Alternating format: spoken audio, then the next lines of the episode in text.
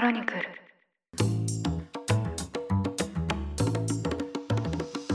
おはようございます。2月14日月曜日ニュースコネクトパーソナリティの野村貴文です。この番組では1日1つ5分間で世界のメガトレンドでわかるニュースを解説していきます。朝の支度や散歩通勤家事の時間などにお聞きいただけると嬉しいです。さておととい12日に将棋の王将戦七番勝負第4局が行われまして藤井聡太竜王が渡辺明王将に勝利しまして4勝0敗で王将のタイトルを奪取しました。まあ、これもですねニュースでご覧になった方も多いと思うんですけど、まあ、とんでもないことが起きたというところでしてこれで藤井さんは8つあるタイトルの5つを同時に保持することになりました。これはですね将棋界でこれまで3人しか達成していない記録でしてそれをわずか19歳で達成しました。で今回ですね敗れた渡辺さんも実は現在名人のタイトルを持っている押しも押されもせぬ現役最高峰の棋士です。でその渡辺さんがですね対局直後にブログで感想を投稿していましてそこで書かれていたのがプロの棋士は対局後に感想戦というですね1局を振り返る場を設けるんですけどその感想戦で藤井さんが示した読み筋に対してえぐいとコメントをしていたことです。でですね渡辺さんはタイトルを失って失意の底にいるはずなんですけどファンに対してブログで説明する姿勢は立派だなと思いますしそんなですねトップ棋士をもってしてえぐいと言わせるのは、まあ、本当どれほどすごいのだろうと思いました。で将棋界のタイトルは全部で8つありまして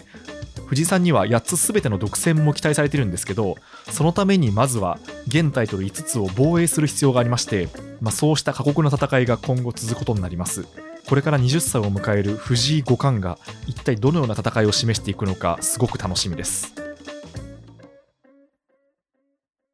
さて今日はウクライナ情勢です。緊張が続くウクライナ情勢をめぐって各国の動きが慌ただしくなってきました日本時間の昨日13日にはアメリカのバイデン大統領とロシアのプーチン大統領の電話会談が行われました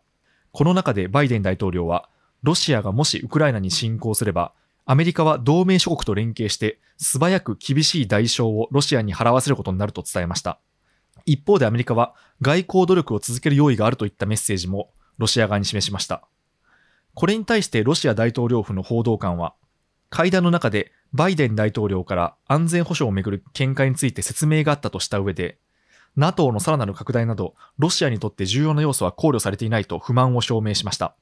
そしてロシアは、両大統領が対話を続ける方針である一方、プーチン氏はバイデン氏の出方を慎重に吟味して近く対応を示すと明らかにしています。で、この情勢をめぐっては、日本が11日金曜日夜にウクライナ全土における危険情報を最も高いレベル4に引き上げまして、滞在する日本人に直ちに国外に待機するよう呼びかけました。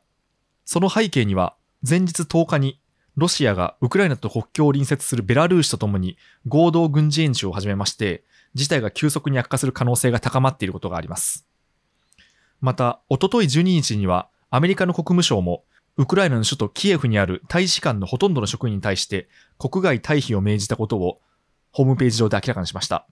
また、すべてのアメリカ人に対してウクライナからの退避や渡航の中止を求めています。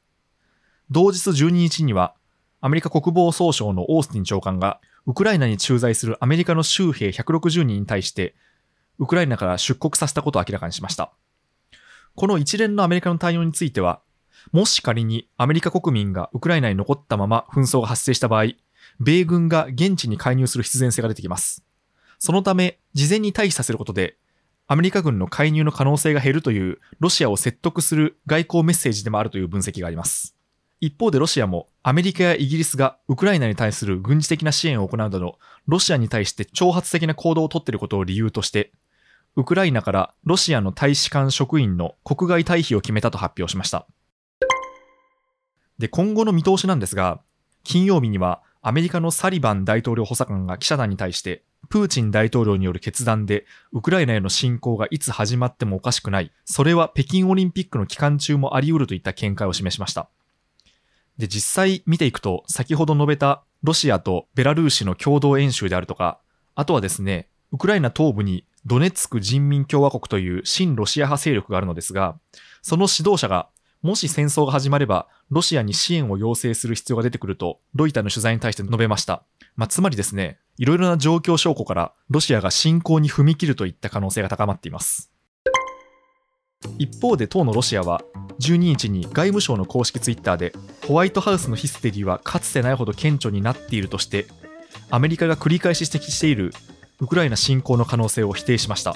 ということでもともとは NATO の勢力圏を広げられたくないロシア側が NATO 加盟の姿勢を見せているウクライナに対して侵攻するのではないかといったところから始まった今回の緊張なんですが非常に予断を許さない状況が続いています先週のこのポッドキャストでも取り上げたばかりなんですけどもし仮に紛争が発生した場合エネルギー面などで日本に与える経済的な影響が大きいためなんとか直前で回避されることを願ってやみませんニュースコネクトお相手は野村貴文でしたもしこの番組が気に入っていただけましたらぜひフォローいただけると嬉しいです。それでは良い一日をお過ごしください。